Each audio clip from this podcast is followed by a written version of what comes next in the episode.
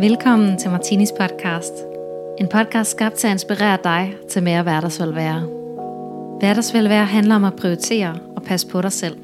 Gennem temaerne næring, bevægelse og egenomsorg deler jeg, Emma Martini, og en bred palette af gæster, både på vaner, rutiner og nye tankegange, som kan gøre en forskel i din hverdag.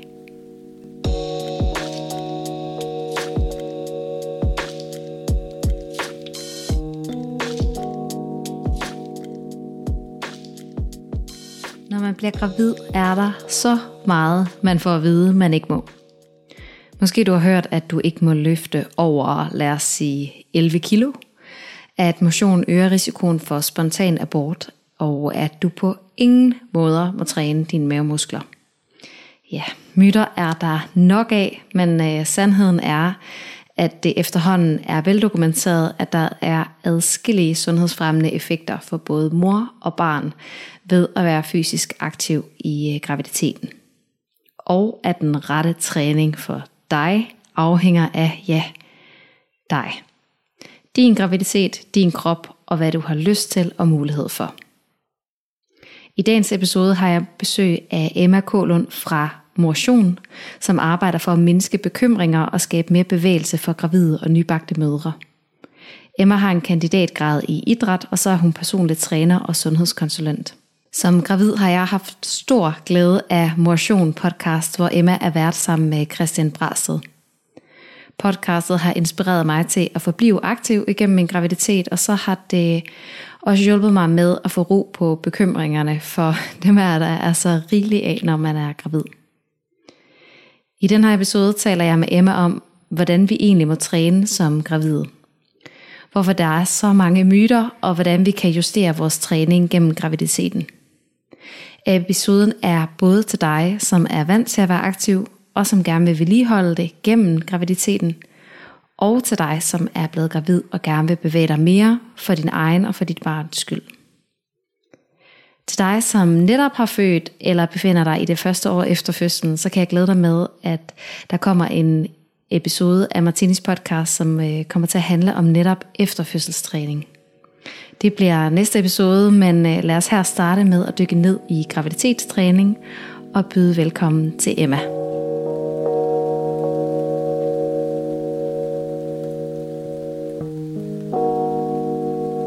Velkommen til, Emma. Tak. Du arbejder jo med træning for gravide og efterfødende, og har selv også været igennem to graviditeter og efterfødselsforløb. Mm. Og jeg tænker, der må være en sammenhæng mellem øh, din egen erfaring øh, som mor, og så hvor du endte i dit arbejdsliv. Hvordan, hvornår startede du med at arbejde med, øh, med netop den målgruppe? Øh, jamen, det startede faktisk under min studietid. Øh, så det startede faktisk, at jeg fik netop mit øh, første barn faktisk under mit øh, kandidat.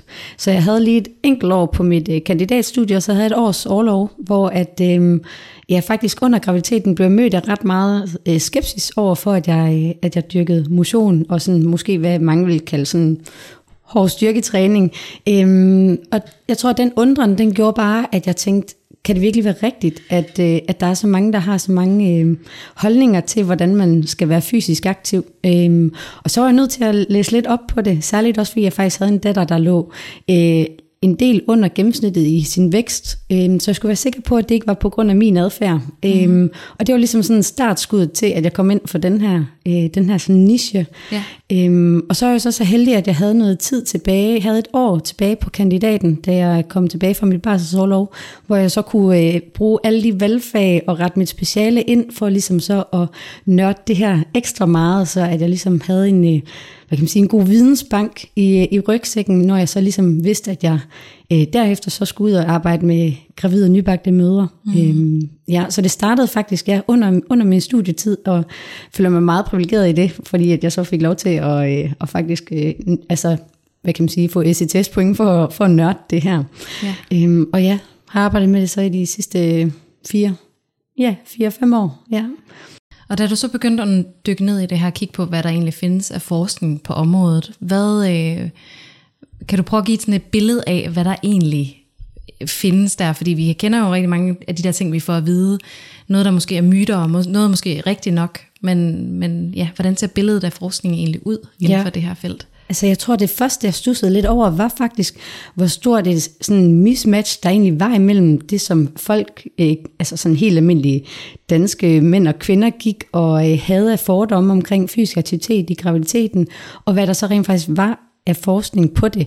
At der var mange, der tænkte, at øh, man måske først og fremmest slet ikke måtte være fysisk aktiv, når man var gravid, og det kan vi måske allerede sige nu, at det må man mm. meget gerne, og det er der også øh, nogle øh, fordele koblet op på, men at... Øh, at jeg synes, det var så slående, det der med, at forskningen sagde, at det der er altså faktisk sundhedsfremmende effekter ved at være fysisk aktiv i graviditeten, og der stadig var nok lidt mere den ældre generation, der egentlig faktisk var den opfattelse, at når man var øh, gravid, så var det bedst måske at være øh, lidt mere sådan inaktiv og en tendens til sådan sengeliggende.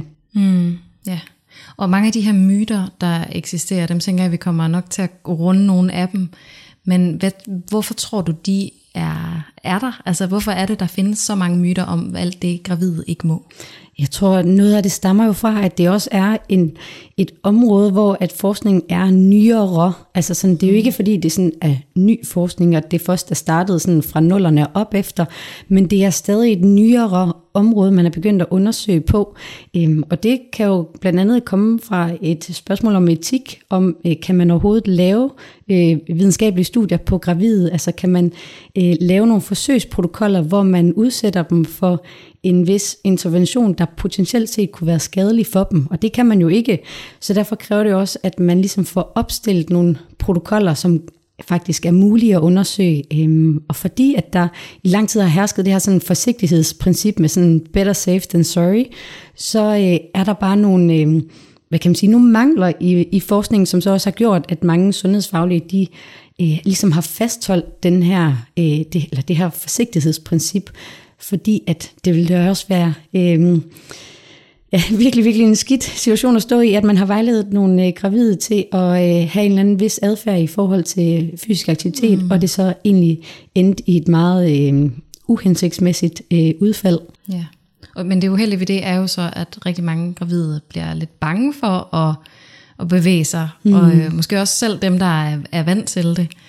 Og ender med at, at være ret inaktive i graviditeten. Ja. Men hvad er nogle af de gode grunde til, at man, man ikke bare er forsigtig og siger, better safe than sorry, jeg ligger mig på sofaen, men rent faktisk holder sig aktiv? Jamen, altså jeg tror, at altså sådan, hvad der motiverer folk til at være fysisk aktive, er jo meget, meget individuelt, at, øh, at nogen har jo måske allerede haft en god vane på forhånd, som de jo godt vil, vil fortsætte med, og andre de tænker, at, øh, at de ser graviditeten som sådan oplagt øh, et sted i sit liv, og så rent faktisk starte på noget fysisk aktivitet, men netop som hun siger, den der med den manglende information bliver bare en barriere for mange i rent faktisk at komme i gang. Øhm, og hvis man så samtidig får, øhm, får vejledning fra nogen, der vejleder ud fra et forsigtighedsprincip, så kan man jo blive mere tilbøjelig til netop at være inaktiv, og man kan sige, inaktivitet er noget af det, som vi ved er en risikofaktor i graviditeten, at øh, en graviditet medfølger, øh, eller har ofte nogle øh, risikofaktorer, blandt andet i form af risiko for svangerskabsforgiftning eller graviditetsbetinget diabetes. Øh, men det man så også har fundet ud af ved de her studier, er jo, at fysisk aktivitet i graviditeten mindsker risikoen for at få de her øh, graviditetsbetinget diabetes eller svangerskabsforgiftning. Øhm, og det er jo bare et eksempel på nogle af de sådan, sundhedsfremmende effekter, som fysisk aktivitet har. Øhm, mm. Og jeg plejer altid at sige, at, at gravide kvinder er jo ikke så meget anderledes end alle mulige andre mennesker, at øh, på tværs af vores faser i livet, at så øh, er det altid godt at have en god motionsvane og øh, at kunne opretholde øh, både for ens fysiske sundhed, men i høj grad også for ens mentale sundhed. Og det er nok sådan, øh, jeg vil sige, jeg fokuserer måske lidt også meget på de bløde værdier i sådan en graviditet, mm. og at der er man bare sårbar, når, at man, øh, når man er gravid, fordi der sker virkelig mange øh, forandringer med ens krop, både sådan visuelt, men også øh, hormonelt, som påvirker en. Så at det der med, at man faktisk har set i studier, at man kan være lidt mere mentalt robust også, når man dyrker fysisk aktivitet i graviditeten. Det er jo også en, en kæmpe gevinst at tage, tage med. Mm, så mange af de, øh, sådan, det vi sådan normalt, når vi snakker om, hvorfor er fysisk aktiv, det gælder faktisk også i vores graviditet i virkeligheden. Ja. Ikke? Og jeg mener også, at mængden af motion, der sådan er anbefalinger fra Sundhedsstyrelsen, er heller ikke så anderledes vel, som nej, for gravide. Nej, egentlig. Overhovedet ikke. At det, det er, der er anbefalingen jo også de her tredive minutters daglig fysisk aktivitet i, sådan, mm. i en moderat intensitet. Øhm, og så er det jo det der med også, og så nogle gange kunne tilpasse den anbefaling til de enkelte. Det der med, at øh, hvis man måske slet ikke er vant til at dyrke motion, så er det måske ikke, fordi man skal bestræbe sig efter dagligt at nå tredive minutter. Det kan da godt mm. være, det er det, idealet siger, men måske det er bare en start, bare gøre noget, og så derfra kunne bygge, bygge videre på det. Mm. Æ, man kan sige, der hvor anbefalingen bliver lidt anderledes for gravide, er jo også, at blandt andet ud fra det her forsigtighedsprincip, at der også er nogle motionsformer, som man øh, fraråder i graviditeten. Der er den klassiske med noget kontaktsport, at der kan jo være risiko for stød på, øh, på maven. Æm, der er også noget som træning i højderne, eller øh, dyk, øh, men jeg vil sige, mange af de her sådan, motionsformer, man fraråder, er måske heller ikke noget, som de fleste gravide, de dyrker, eller, og det er jo heller ikke fordi, at man skal være bange for at dykke ned på den dybe ende i svømmehallen, hvis det er det, man har mm. lyst til, men man skal måske ikke lave, øh, altså tage ud og øh, dykke med, hvad hedder det, med ilt, øh, beholder på ryggen, at, øh, at det er måske ikke lige det, man så skal gøre, og så kan man se på, hvordan, hvis det lige er dykning, man brænder for, hvordan kan man så stadig dykke det måske i en svømmehal, som kan være sikkert for både en selv og, og for fosteret. Mm. Jeg tror måske, de fleste kan relatere lidt mere til, hvis jeg prøver sådan at nuancere det i forhold til håndbold. Der er mm. en del flere, der dyrker håndbold, og det er jo en kontaktsport, men det er jo ikke fordi, at der er noget farligt i at øh, spille øh, med en bold med hænderne, øh, Så, men det er mere den der kampsituation, mm. hvor man kan komme i nogle uhensigtsmæssige øh, situationer. Men derfor kan man måske stadig godt være med til en håndboldtræning, men hvor man måske bare ikke øver den der kampsituation. Så at hvis det er der ens hjerte ligger, jamen, så bør man måske også prøve at se, om man ikke godt kan sådan nuancere den der mm. anbefaling, så at man faktisk også netop kan vedligeholde det igennem ens graviditet, i stedet for at man skal føle, at man sådan skal tvinge sig selv til at dyrke motionsform, som man måske ikke har lyst til, mm. og derfor vil ende ud med at faktisk slet ikke få motioneret. Ja, og jeg tænker også, at folk, der dyrker håndbold, det er også ofte på grund af et socialt element. Mm. Så det vil også være ærgerligt, at man i de her ni måneder, nok også efter fødslen, ligesom skal finde på et eller andet, man skal lave helt alene, hvis man faktisk synes, det er fedt at ja, gå til håndboldtræning sammen mm. med ens veninder øh, to gange i ugen. Ja, præcis. Ja. Og det er jo også noget med, at det er jo sådan noget, vi også ved fra forskning. Det er jo sådan, ikke nødvendigvis lige for gravide, men at sådan noget som fællesskab, det er også noget af det, der gør, at der er rigtig mange, der fastholder den her motionsvane. Øhm, så selvom at man sådan for graviditets- og efterfølgestræning kommer rigtig meget til at snakke om forbud og påbud, så bør samtalen måske i højere grad dreje sig om, hvordan vi egentlig får skabt sådan en, en, altså en holdbar øh, motionsvane, som kan ligesom gå på tværs af de sådan faser, vi er i i livet. Mm. Og så... Øh, Og så nogle gange også øh, dyrke en anden motionsform kortvarigt, men at man jo selvfølgelig kan komme tilbage til håndboldtræningen mm. ved, og kampsituationerne, hvis det er det, man virkelig, man virkelig elsker. Ja.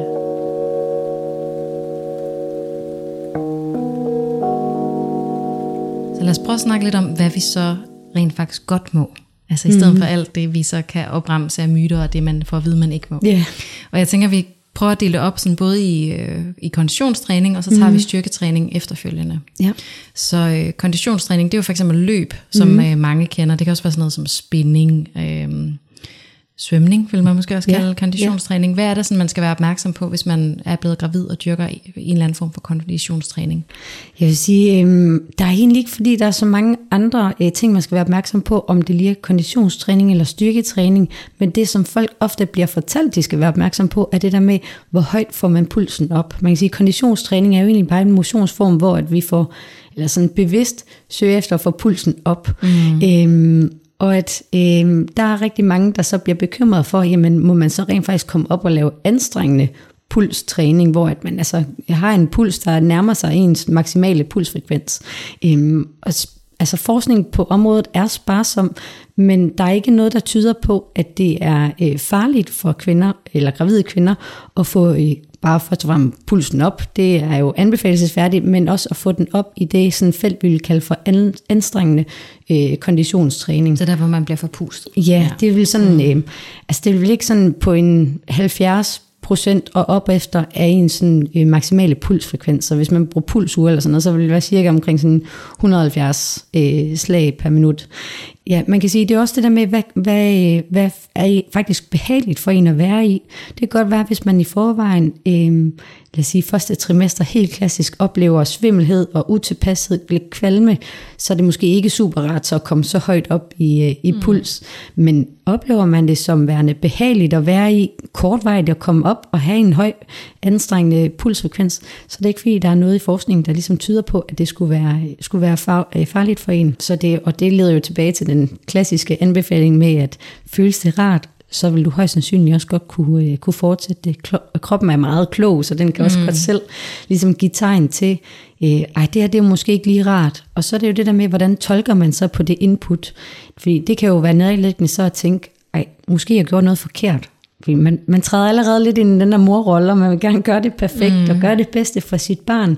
Men måske det ikke var, fordi det var et, et tegn på, at man gjorde noget, der var forkert. Men måske man lige pludselig lavede mere, end man plejede, eller man gjorde det i længere tid, end man plejede, eller en anden motionsform. Og så vil kroppen egentlig bare give en respons på det. Og så kan man jo altid tilpasse sin træning derefter til, nå okay, jeg fandt ud af den her løbetur. Sidst der blev jeg faktisk lidt svimmel ved at komme op og få en virkelig, virkelig høj puls. Det kan være, næste gang skal jeg måske tage en lidt længere løbetur, men hvor det bliver lidt mere noget lundt og sådan moderat intensitet frem for de der, lad os sige, korte, hurtige intervaller. Mm. Øhm, det kan også være i forhold til sådan noget som bækkengener, som mange gravide også oplever, det der med, hvordan tolker man på det input. Der er også nogen, der oplever dem særligt sådan i forbindelse med fysisk aktivitet. Og så kan det også være nærliggende at tænke, den her motionsform, den er måske faktisk ikke god for mig, men det kan jo igen være, at man måske løb for langt, mm. eller man løb for hurtigt, eller måske man havde sovet dårligt den nat. Der kan være mange faktorer, der ligesom påvirker øh, vores oplevelse af smerter og gener. Så, øh, så man kan sige, selvom at vi gerne vil øh, vejlede ud fra, at øh, føles det rart, så kan du endelig fortsætte. Så hvis man oplever ubehag, så prøv at være nysgerrig overfor, har man måske gjort noget anderledes i ens træning, og så derfra tage en, hvad kan man sige, en vurdering af, hvad skal man så gøre fremadrettet, så at mm. vurderingen ikke altid bliver, at man øh, undgår motionsformer eller motion helt generelt set. Ja, så hvis man har været ude på en løbetur og oplever noget øh, ubehag, eller nu kan jeg mærke, at mit bækken føles mm. ømt, eller jeg trænger til at ligge på sofaen, så er det ikke, betyder det ikke nødvendigvis, at nu kan du aldrig, at nu kan du ikke løbe længere i din graviditet, men det kunne betyde, at du skal skrue ned for intensiteten mm. og varigheden. Ja, præcis. Ja. Og så er det jo sådan noget med, jamen, har man så oplevet det på de sidste, øh, lad os sige, tyve øh, mm. løbeture, at det har været den sidste måned, at det er bare hver løbetur, der fremprovokerer det der, så kan det være, at man så skulle til mm. at overveje, men skulle man så prøve med en anden motionsform i stedet for, øh, ja. og så simpelthen tage det med i sine overvejelser. Ja. Sådan en helt konkret myte, jeg har mødt i forhold til løb, det er sådan noget med, at stø- de der stød, der vil være ved, at man løber, at skulle være farlige. Ja. Er der noget øh, sandt i det? Altså, jeg har simpelthen ikke læst et studie, der lige stedet skulle have undersøgt Nej. de der stød der, men jeg vil sige, øh, det vi jo så kan kigge på, er jo bare sådan noget som Sundhedsstyrelsens anbefalinger, og de fraråder jo ikke løb, og siger også, at det kan være en af de anbefalelsesværdige motionsformer. Mm. Øh, så der er ikke umiddelbart noget, der sådan skulle være plausibelt i, at man øh, vil kunne øh, gøre skade på sit barn ved, ved løb og de stød, der kommer op. Man kan sige, at mange af vores øh, led vil ligesom også sådan stødabsorbere, inden stødet nok også vil nå den gravide mave. Mm. Øhm, men jeg har også hørt mange skøre myter, også sådan noget som, at man ikke må lave øh, hovedstand, altså have hovedet nedad, når man er gravid, fordi mm. at så kan barnet rotere inde i livmoderen og få navlesnoren rundt om halsen. Jeg tror og det faktisk kan... også, at jeg har fået det der vid til en yoga-time ja. en gang, at jeg måtte ikke stille mig i sådan en...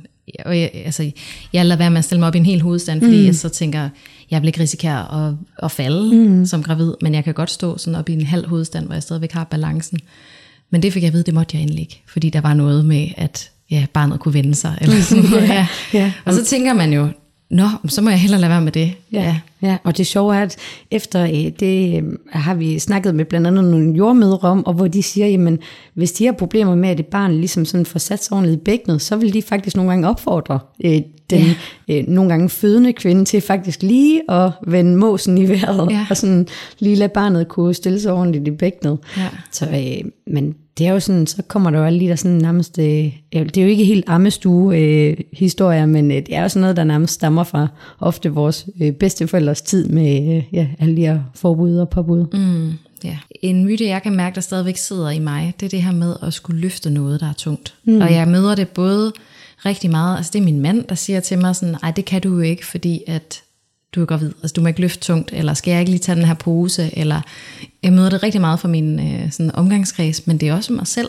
Mm. Altså jeg kan mærke, at jeg sådan lige nogle gange tænker, må, må jeg godt bære, du ved, nu har jeg både en øh, to og et halvårig dreng på hoften, og så har jeg en tung indkøbspose, må jeg overhovedet godt det her, fordi mm. man må ikke løfte tungt, når man er gravid.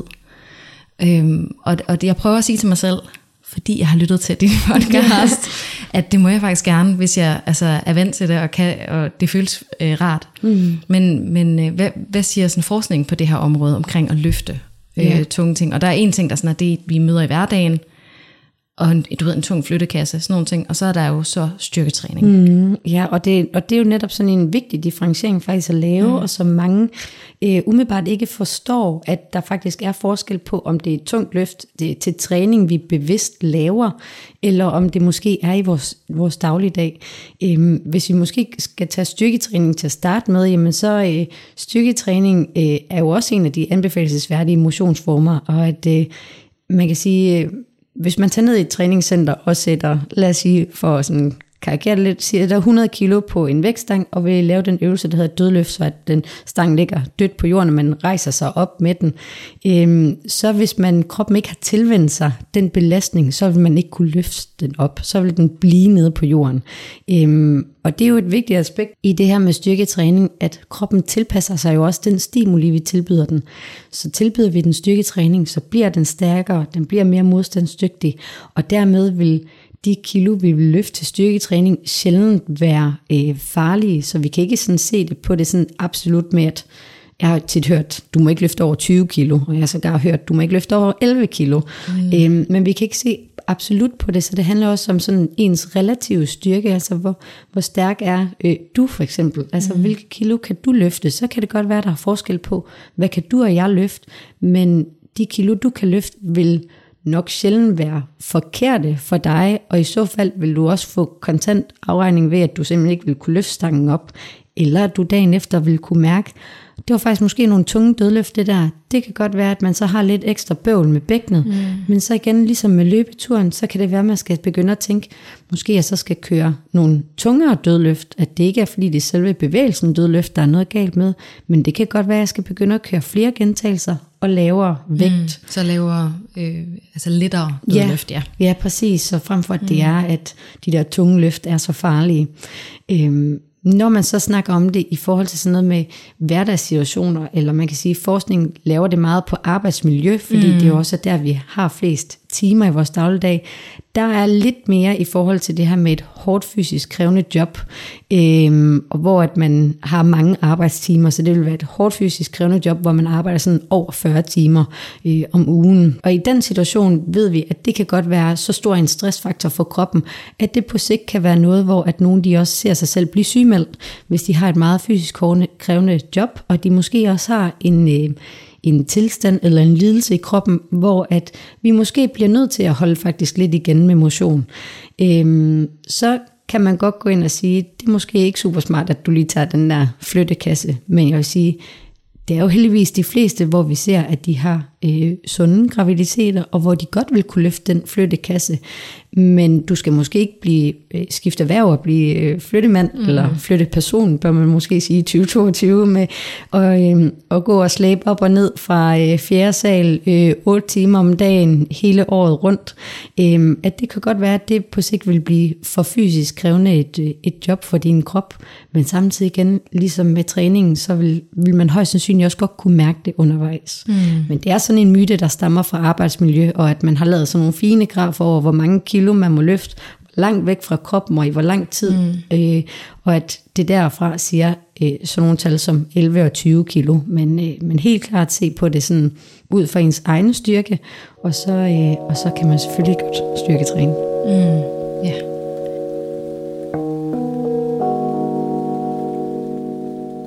Når vi så snakker øh, altså, altså alle former for motion, er der så noget, der er sådan særligt anbefalesværdigt til gravide? Altså noget, der vil være rigtig sådan fornuftigt at implementere? Mm, altså jeg tror, at øh, hvis man laver en Google-søgning, så er der rigtig mange, der er virkelig, virkelig glade for øh, det, jeg sådan vil sige i citationstegn, skånsomme motionsformer. Øh, og det er jo lidt ud fra en grundantagelse om, at den gravide krop er skrøbelig, og at den godt kan gå i stykker, som jo også ligesom går igen i det her forsigtighedsprincip. Men kroppen er stærk, hvis du ligesom bygger det op, og det er ikke dermed sagt, at hvis du ikke har trænet før, så er din krop ikke stærk, men at det tager jo tid for den også at opbygge en tolerance. Øhm, så jeg tror, at der er mange, de vil sige, at sådan noget som yoga og pilates og svømning, øh, altså hvis man også læser på dameblade hjemmesider og sådan noget, så er det altid de anbefalesværdige motionsformer, og jeg vil sige, hvis det er det, du godt kan lide, så kan du sagtens styrke det, men det er ikke fordi, hvis man dyrker øh, styrketræning eller løbetræning, at man så skal skifte over til en af de motionsformer og bestræbe sig efter at dyrke en skånsom øh, motionsform, fordi der er ikke noget evidens, der tyder på, at hverken løb eller styrketræning skulle være øh, særligt øh, hvad kan man sige, belastende for hverken graviditeten eller for fosteret. Så øh, jeg vil sige, med mindre at det er fordi, man er måske professionel håndboldspiller, så skal man måske lige begynde at lave lidt justeringer i, hvor ofte man interagerer i de der kampsituationer, ellers så er det ikke, fordi der er nogen sådan, hvad kan man sige, rangliste over, hvilke motionsformer, der er bedre end andre. Jeg vil altid tale for, at man skulle styrketræne, mm. men det er fordi, at der er bare så mange gavnlige effekter for øh, altså hele befolkningen i at styrketræne, og det er faktisk at få øh, stærkere muskler og stærkere væv til rent faktisk også at kunne øh, takle de øh, altså sådan, ja, dagligdags situationer, vi står i. Så netop når man møder den der flyttekasse, at man tænker, nå, er det bare det? Mm. Og ved hvad, det er jo bare en brøkdel af, hvad jeg kan løfte til min træning. Øh, hvor at hvis man havde den der grundopfattelse af, at kroppen var skrøbelig, og at man skulle dyrke skånsom træning, så ville man måske i højere grad være tilbøjelig til at tænke, ej, jeg må nok hellere stå her, fordi min krop kan nok ikke, eller jeg er bange for, at den går i stykker ved at gøre det. Mm.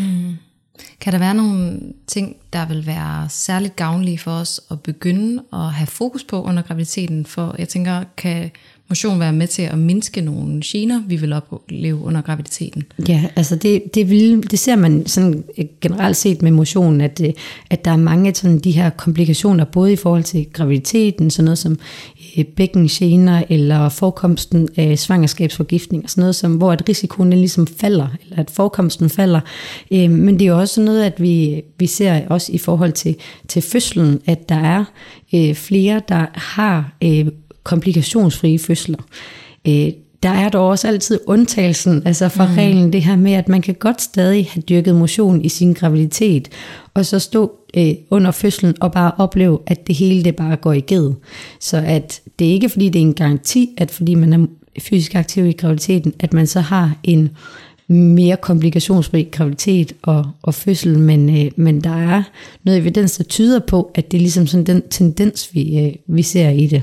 Mm. Hvis vi skal prøve at gøre det sådan rigtig konkret for dem, der sidder og lytter med, øh, jeg tænker, vi, vi kunne starte med for eksempel en person, der er vant til at være aktiv. Mm.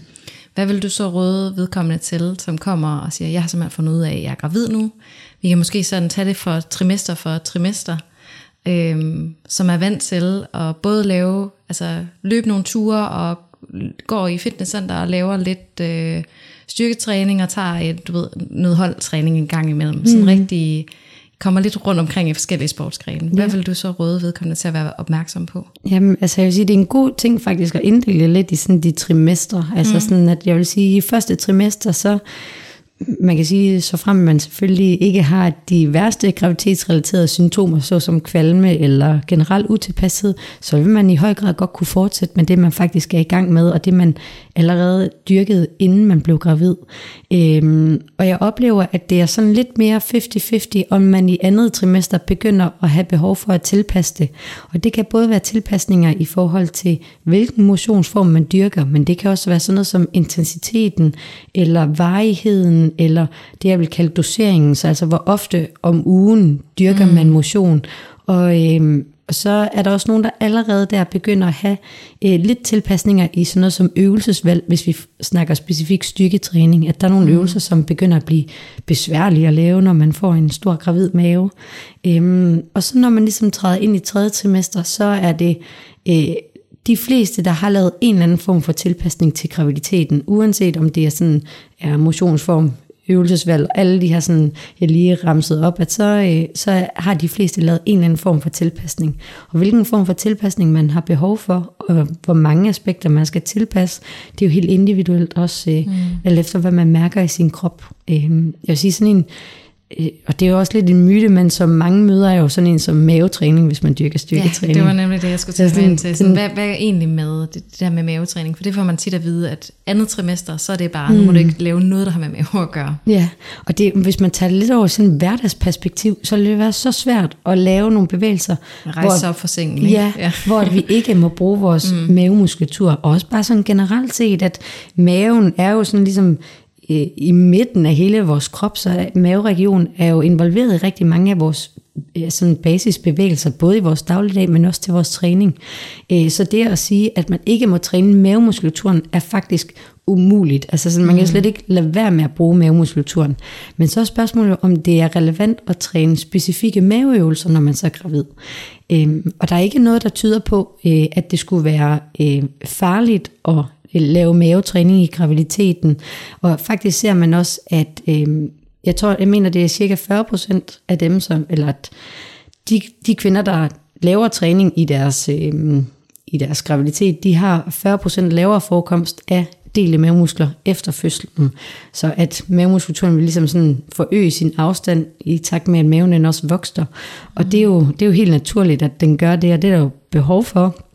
Øhm, men så er der også nogen, der står på den anden side af fødslen og måske har en forøget afstand, og der ser man, at dem som ligesom træner og holder det ved lige deres graviditet, de går jo måske også øh, stærkere ind i deres efterfødselsforløb, og at deres øh, muskulatur og deres bindevæv er mere modstandsdygtige og er øh, mere fleksible til så også at kunne finde tilbage til noget, der minder mere om en naturlig øh, sådan afstand øh, lige for deres krop. Mm.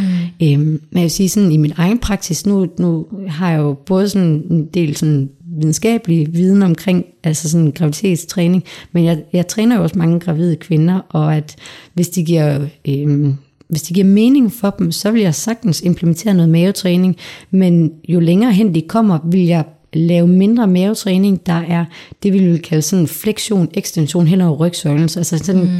øvelse som en klassisk sit-up.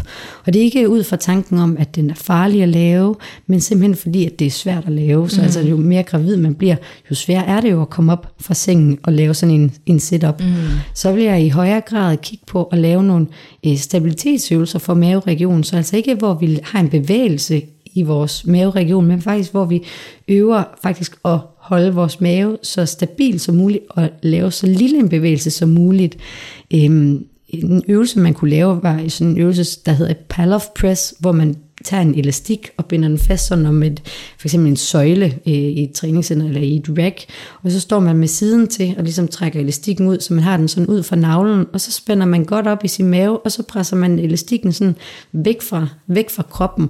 Og når man gør det, så skal man lave en antirotation i sin krop, så man skal altså stabilisere sin kropstamme, så man ikke har en bevægelse, øhm, og det er jo egentlig også mavetræning, men det er på en måde, hvor at man stadig kan gøre det, uanset hvor gravid man er.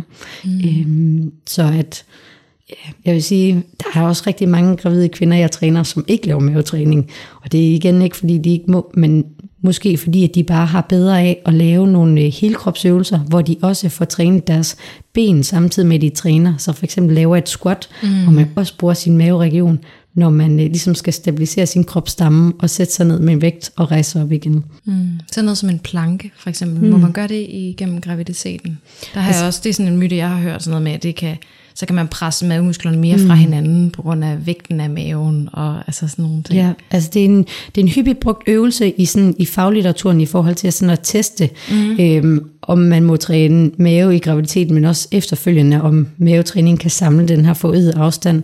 Og og studierne peger sådan lidt i øst og i vest, afhængig af hvilken protokol de har fået sat op. Så der er nogle studier, der siger, at øh, planke er en super sikker øvelse, og så er der nogen, der siger, at du aldrig nogensinde laver planke. Mm. Øhm, jeg vil måske sige, at planke kan være en avanceret maveøvelse, så hvis man har styrken til det, så vil man nok godt kunne lave en planke, mm. øhm, men for andre vil den måske være for avanceret. Så jeg vil sige, at det kommer helt an på, hvem man er, men at sådan, skal vi se helt overordnet set på det, så er der ikke nogen bevægelser eller øvelser, som er øh, farlige for os at lave, men det handler alt sammen sådan om intentionen bag, og også hvad, hvad man er vant til, og hvad, hvilket niveau har man. Mm. Så, øh, så lav endelig bare planke, hvis det er det, man sådan føler for, men mm. begynder man at opleve, at det bliver svært måske at holde et spænd, jamen så er der jo også en masse andre sådan stabiliserende øvelser, man også godt kunne lave for, øh, for maveregionen, hvor man måske føler, at man har mere kontrol over det, og ikke føler sig lige så, øh, jeg ved ikke, øh, at det er lige så avanceret at køre mm. den øvelse. Ja. Og hvad så med Toblerone-maven? Det, altså det begynder man jo at opleve, når mavemusklerne deler sig, at når man så for eksempel lige sådan laver et crunch mm. sammen, så kommer der sådan en lille, en, en lille pyramide, der, hvor, hvor der tidligere har været, øh, tidligere har været mavemus, mavemuskler, der holdt det sammen. Mm. Er det noget, man skal undgå, at den er sådan... Øh, Ja, skal man prøve, ja, lige præcis. Er det noget, der, der... Altså sådan plejer jeg sådan at tænke, så længe jeg sådan mm. kan holde, hvad kan man sige, mit, altså holde mit kors så stabilt, at der ikke kommer den Toblerone mave, så føler jeg, så en øvelse relativt sikker. Mm. Når jeg begynder at se den, så ser jeg det som et tegn på, at nu kan det være, at jeg skal finde på noget andet at lave. Mm. Er det rigtigt, eller skal jeg bare blive ved? Ja, altså det vil jeg sige, det kunne være en rigtig fin altså, holdning at have til det. At i stedet for at se det som, at øh, man måske i det sted skal lave en anden øvelse, så jeg plejer at bruge det lidt sådan, som sådan en sladderhank, for at man måske opnår den, sådan, den rette spænding i ens mavemuskulatur.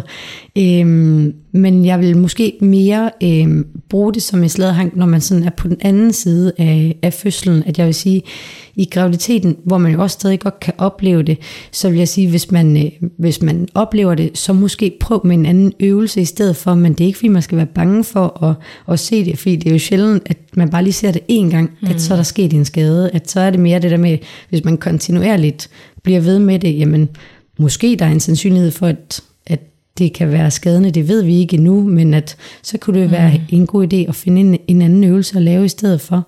Øhm, og så vil jeg netop efter fødslen, så i stedet for at bruge den som slædehang til, hvordan man måske kan arbejde med at finde en lidt bedre spænding, og lidt sådan stærkere spænd i ens mavemuskulatur, hvor man lige kan ligesom, kan man sige, holde, holde Tobleronen nede, mm. øhm, eller finde en anden position, hvor at man måske øhm, undgår det. Det er ikke fordi, at det er farligt at, at se det på ens mave, og man skal ikke blive bekymret, nej, okay, hvis man ser det.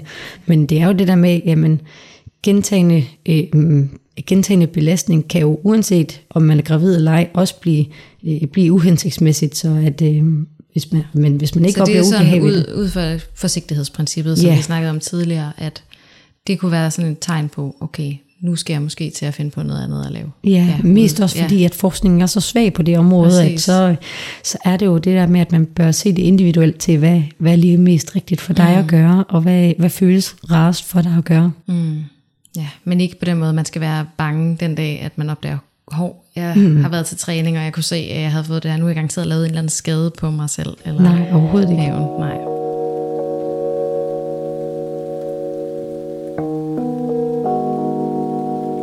Hvad så med dem, der måske sidder med dårlig samvittighed og tænker, jeg vil faktisk gerne være aktiv i min graviditet, men jeg har virkelig været inde i en dårlig periode, måske flere år, hvor mm. de faktisk ikke rigtig har fået dyrket noget motion. Hvordan griber, det, man, griber man det så an, når man er gravid? Og meget af det, man hører, er jo, at jamen, du skal fortsætte med det, du er vant til. Mm. Og man så tænker, jamen jeg er ikke vant til særlig yeah. meget andet, end at ligge på sofaen. Giver det stadigvæk mening at, at gå i gang med noget træning eller en form for bevægelse? Helt klart, helt klart. Og det er jo ud fra det der med, at vi ser, at inaktivitet er en risikofaktor. Øhm, og jeg vil sige, at øh, så den der med, at man kan fortsætte med, hvad man er vant til, så vil jeg sige, hvordan kan man så bare bygge en lille smule på det, man er vant til. Så hvis man er vant til ikke at dyrke motion, og man sågar øh, tager bilen på arbejde, og det måske bare lige er de der øh, det ved jeg ikke, ti trappetrin op på arbejde, og så sætter man sig i en kontorstol. Jamen, hvordan kan man måske lige så stille bare implementere noget mere dagligdags bevægelse til at starte med, så at man måske slet ikke tænker det som træning, men simpelthen bare tænker det som generel fysisk aktivitet. Øhm, og det er jo meget forskelligt, hvordan det egentlig lige passer ind. Det kan jo være, at man begynder at tage cyklen på arbejde, eller man tager et møde på telefonen og lige går en tur samtidig, eller man slår sig sammen med nogle kollegaer efter frokostpausen, tager man bare lige en fem til ti minutter gåtur.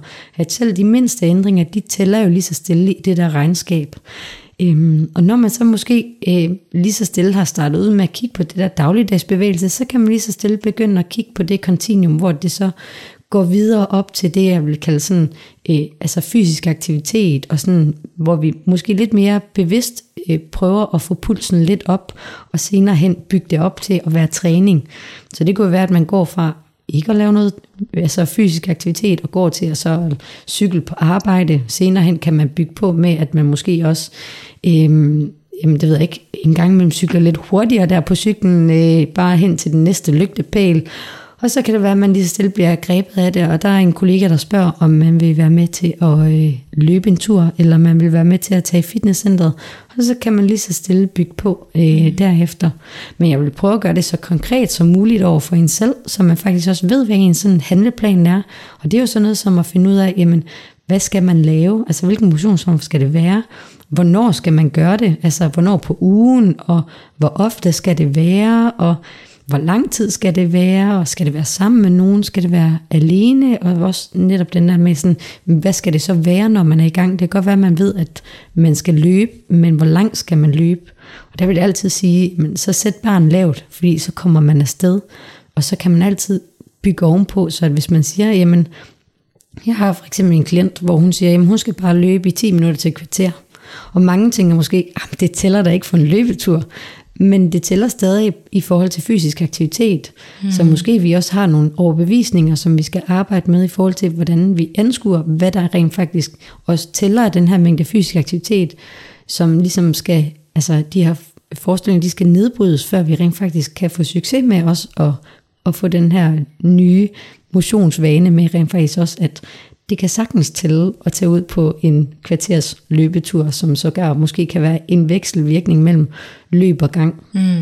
Jeg delte for et par år siden på min Instagram, at, øh, sådan, når, at når jeg løber ture, så, det, så går jeg altså bare en gang imellem. Og det kan både være, fordi åh, nu synes jeg, det er lidt hårdt. Det kan også være, nu har jeg lige lyst til at gå lidt. Hvor der var sådan, jeg blev væltet af folk, der skrev, ej tak, fordi nu har du gjort det okay for mig at gå på en løbetur. Mm. Hvor det var sådan helt skørt, at man har den der idé om, at så snart det er større del af løbesko, så er det pinligt, eller sådan, hvad tænker folk om mm. mig, hvis de ser en gå, ikke? Hvor det, det, det er helt skørt, at vi nogle gange, det er det der sådan meget sort-hvide, ja. Vi må ikke, ja, er det, er det en løbetur, så skal man løbe, og man skal i hvert fald løbe fem kilometer, ja. Ikke? At, og det, er ikke, det tæller ikke, hvis det er fire kilometer. Mm. Og jeg møder øh, den også ja. tit i forhold til styrketræning, mm. at der er mange, der tænker, men det batter vel kun, hvis jeg træner tre gange i ugen. Ja. Øhm, og det er der bare slet ikke noget. Det, det kan da godt være, nej. At vi sådan i forhold til øh, træningsfysiologi ved, at der måske kan være en, øh, en gavnlig effekt af at træne to gange i ugen kontra en gang i ugen. Mm.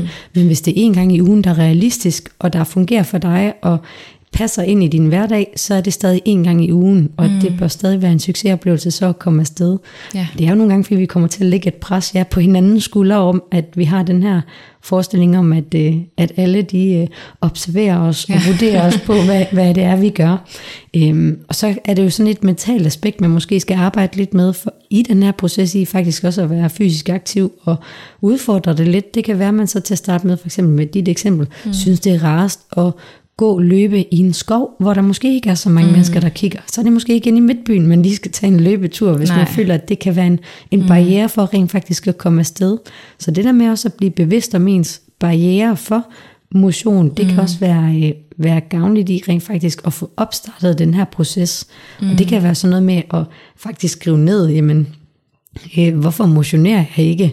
Og hvad, hvilke forudindtagelser har jeg omkring motion og hvilken mængde det skal være, og så lige så stille kigge på, jamen hvad for nogen er rent faktisk en reel barriere, og hvad for nogen er måske nogen, jeg har konstrueret op i mit hoved, at der er der ikke nogen, der siger, at man skal løbe fem kilometer før det tæller, så det er måske sådan en konstrueret barriere, der er oppe i ens hoved, øhm, men en reel barriere kunne jo for eksempel være, at man har overarbejdet på sit øh, på sit arbejde. Det skaber jo en barriere for, at vi har jo alle sammen kun fireogtyve timer i døgnet. Vi skal gerne sove en otte timer, mm. siger de kloge mennesker. Og sådan, lige så stille, så går regnskabet op. Hvis vi så begynder at have en masse overarbejde, så kan det godt være svært at få det passet ind. Men øh, igen, så hvis man bare sætter barn lavt og tænker det som hverdagsaktivitet, så bør vi alle sammen kunne få noget mere fysisk aktivitet ind i vores hverdag, hvis man mm. øh, ja, netop sætter barn lavt. Ja, og det jeg meget hørt dig sige, det er sådan lidt, hvis man er vant til at være fysisk aktiv, så kan man lige så stille skrue ned, men hvis man ikke er vant til at være særlig fysisk aktiv, så vil man også på samme måde lige så stille kunne skrue op, mm. og man har lov til lige så stille og faktisk også skrue op i graviditeten også, ja. Og mærke efter sådan, okay, jamen det føles godt for mig at at gå den her tur, det kan være, at jeg skal prøve at lægge noget lundt ind. Mm. Okay, det føles også godt. Så kan jeg faktisk måske godt prøve at sætte tempoet en lille smule op. Så det, og det må man gerne, selvom, for det er en ting, jeg også hører ofte, det er, at man skal endelig ikke kaste ud i noget nyt, når mm. man er gravid. Ja, og det kan ja. godt være, at man ikke skal kaste ud i faldskærmsudspring. men, men ellers så, så må man altså gerne optage mm. eller starte, øh, påbegynde motion, og netop som du siger, det der med, at de fleste vil jo opleve, at når vi så tilfor, eller tilbyder kroppen en ny form for stimuli, så vil den tilpasse sig det, så den vil blive stærkere, eller mm. den vil blive hurtigere på ens løbeture. Så jeg oplever tit, hvis jeg starter nogle kvinder i et træningsforløb, som aldrig har trænet før, og de måske er i starten af anden trimester, det første stykke tid bliver de også stærkere, og de løfter mm. tungere og tungere, og egentlig laver mere og mere træning, hvilket måske er paradoksalt i forhold til, hvis vi kigger på dem, der er vant til at træne. Ja. Men det er jo simpelthen bare fordi, der er de her naturlige fysiologiske tilpasninger til træning, og at man faktisk bliver øh, først og fremmest bedre til at rekruttere sine muskler, men derefter også faktisk bliver stærkere, så man godt vil kunne opleve, at man faktisk bliver bedre og bedre og bedre til træning til at starte med. Og så vil man nok henad mod, afhængig af hvornår man starter som nybegynder, så henad mod en tredje trimester, også lige så stille begynder at drosle lidt nedad, måske i noget belastning og noget intensitet. Mm. Men det er helt okay også at mærke, at man faktisk bliver bedre til, til træning, der, når, man, når man starter. Det er en helt naturlig del af det med faktisk at til, eller tilbyde kroppen øh, motion. Mm, yeah. Og jeg, man kan sige, at det hele taget, så er det jo sådan, det er jo ikke sort-hvidt, det her. Mm. Altså, der er ikke noget, der sådan er helt rigtigt og forkert. Det afhænger af den enkelte. Og hvis man har siddet og lyttet med nu og er blevet motiveret og tænker, øh, jeg vil vildt gerne i gang, men jeg har, helt, jeg har lidt svært ved sådan at mærke, hvad er egentlig det rigtige for mig? Hvornår er nok nok, mm. og hvad kan jeg egentlig? Så kan man jo tage fat i sådan en som, øh, som dig, som har en masse viden på området, der kan hjælpe med at lave mm. øh, noget træningsprogram. Ja. Vil du fortælle om, hvis man har lyst til at øh, ja, få dig til at hjælpe, mm. øh, både som gravid og efterfølgende. Hvor, hvor finder man så dig hen? Ja, men altså jeg vil sige, øh, nu øh, som du lige nævnte også ja. helt i starten, så har jeg jo faktisk også en podcast med en fagfælle, der hedder Motion, hvor at vi faktisk helt øh, gratis laver podcast, man kan høre på ja, sine øh, apps, hvor man nu hører os podcast, om det er på Spotify, eller hvor det er henne, øhm, hvor at vi går lidt mere sådan i dybden med sådan enkelte områder i forhold til graviditets- og efterfølgestræning. Det kunne for eksempel være en episode omkring spontane aborter, og gennemgår lidt af det forskning, der er på området, og nørder lidt mere ned, men fortæller det i et, hvad jeg vil kalde almindeligt dansk, som mm. om, at vi skulle fortælle til ens mormor. Øhm, og det kunne jo være et sted at starte, det der med at faktisk få noget oplysning omkring sådan de der måske øh, særområder, hvor man har en, øh, hvor man er måske er særlig nysgerrig på, hvad skal jeg være forbeholden over for os. Vi har en episode omkring mavetræning i graviditeten. Øhm, så har vi faktisk også øh, et online kursus, øh, der hedder Fra Bekymring til Bevægelse, som er et øh, graviditetskursus, hvor man både bliver taget igennem sådan meget af sådan alt det her forskning, der ligger, ikke fordi det sådan er det her studie viser, men hvor vi sådan prøver ligesom at skitsere, hvilken ramme er det, man ligesom kan arbejde indenfor, når man er gravid. Og så hjælper vi også igennem det her online kursus en med faktisk at få skabt en træningsstruktur, der passer til en selv. Så der er nogle øh, refleksionsopgaver og nogle ja, opgaver, man sådan skal lave undervejs, som er faktisk til slut, når man har gennemgået det her online-kursus, sidder med sin helt egen træningsstruktur. Ikke bare sådan noget med, hvor mange gange om ugen skal man træne, men også, hvad skal man lave, når man er afsted. Om det er løb, om det er styrketræning, så øh, tager kurset en ligesom igennem, så man bliver godt klædt på og føler sig tryg. Det er nok det vigtigste af det hele, det er faktisk, at man føler sig tryg i at bevæge sig, som man nu engang har lyst til. Og hvis man oplever, at man bliver, øh, bliver mødt af meget skepsis og sådan noget, så kan det altid også være en fordel at så spørge om, hvad, hvorfor har du måske den opfattelse, så man ikke altid tager al skepsis ind mm. øh, og med videre, men at man nogle gange også lige øh, stopper op og lige prøver at undre sig over, øh, giver det faktisk mening det, som folk de siger, at øh, jamen, du må slet ikke motionere. Mm. Ja, så øh, motion, det er klart der, hvor man kan, man kan finde en, en masse råd og vejledning, uanset om det sådan er bare mere generelt for gravide generelt, eller om man har brug for lidt mere sådan specifikt til en selv igennem det her online kursus. Mega fedt. Tusind tak, fordi du ville øh, være med i dag, Emma. Selv tak.